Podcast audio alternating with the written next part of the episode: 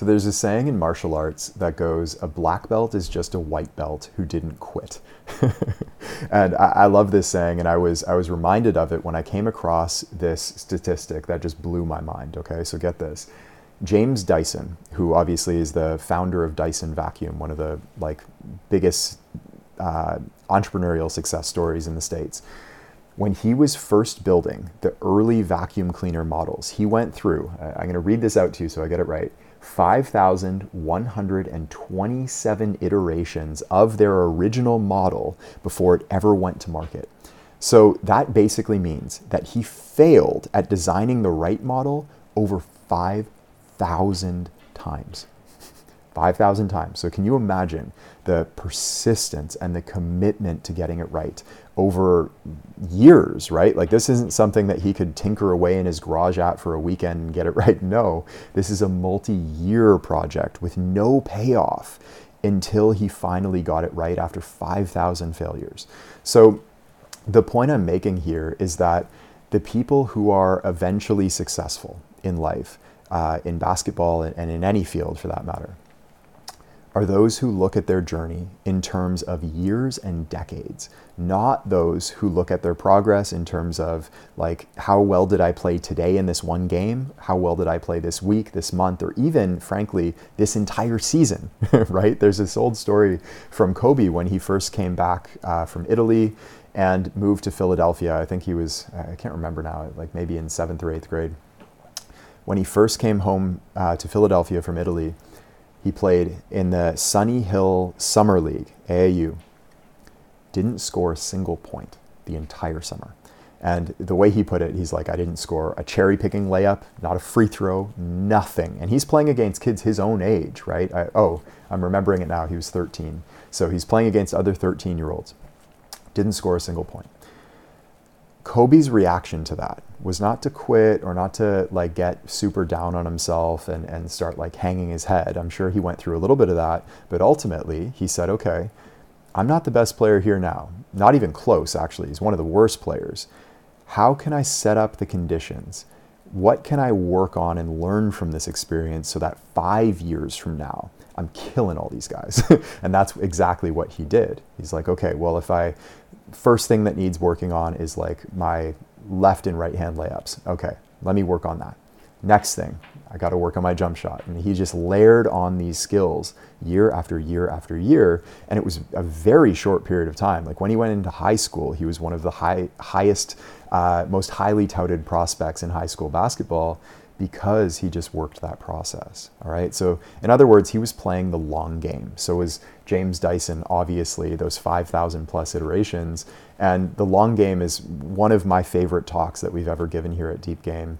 And the basic premise is that the players who are successful do not focus on the momentary setback, what seems in, at the time anyway, like momentary setbacks or failures or bad games or challenges or anything that you're kind of mentally suffering from. They focus on what can I do to set up the conditions that will make it inevitable that I'm successful 10 years from now. Okay? 10 years from now. So if you were thinking like, all right, what would guarantee my success 10 years from now? If I just showed up every single game, whether it went well, whether it went uh, not so well, and I just found something that I could learn from that game, no matter what the result was. 10 years from now, would I be a way better basketball player, way more experienced, and way more knowledgeable about the game? If every game I just learned something, that's the only thing that mattered to me. Of course, it would be inevitable. It would be unreasonable that you wouldn't be a far smarter and better basketball player over time. By frankly, after like a month of doing this, if every time you showed up at the court, rather than focusing on how well you played, you just found something that you could learn about the game that was new and implemented it, right? If you, again, rather than focused on how well you played today, you focused on, okay, five times this week, I show up and I do my skill work. Twice this week, I show up and I play. Maybe that volume increases during the season, of course.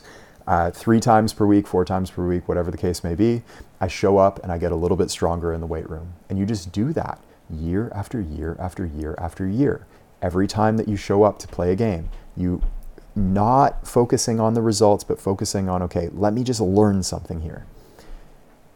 would it be like even realistic that a year, two years, five years from now, you are not a way better basketball player? Of course not. It would be unreasonable that you wouldn't be successful with that approach.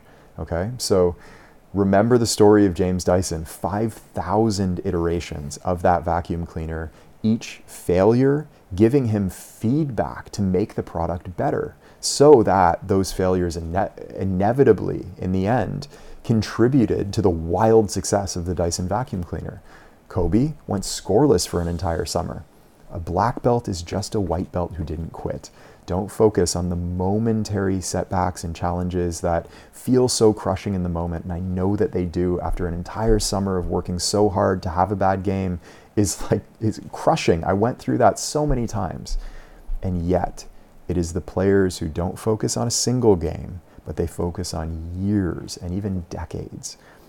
Those are the players who succeed in the long run. And if all goes well, your basketball career is going to be a multi decade project. So focus on the long game. All right. You may want to actually review that talk. Again, like I said, that's one of my favorites. The long game is uh, up on YouTube and podcast. So check that out.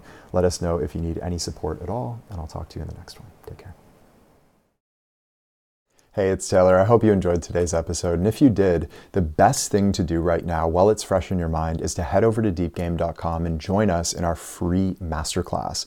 Now, this is where you'll learn all eight laws of the deep game and all of the fundamentals that you need to know about the part of basketball that's played with the mind. We've had players call this the best hour of basketball learning of their lives, and it's completely free right now. So head over to deepgame.com to join us, and I will see you there.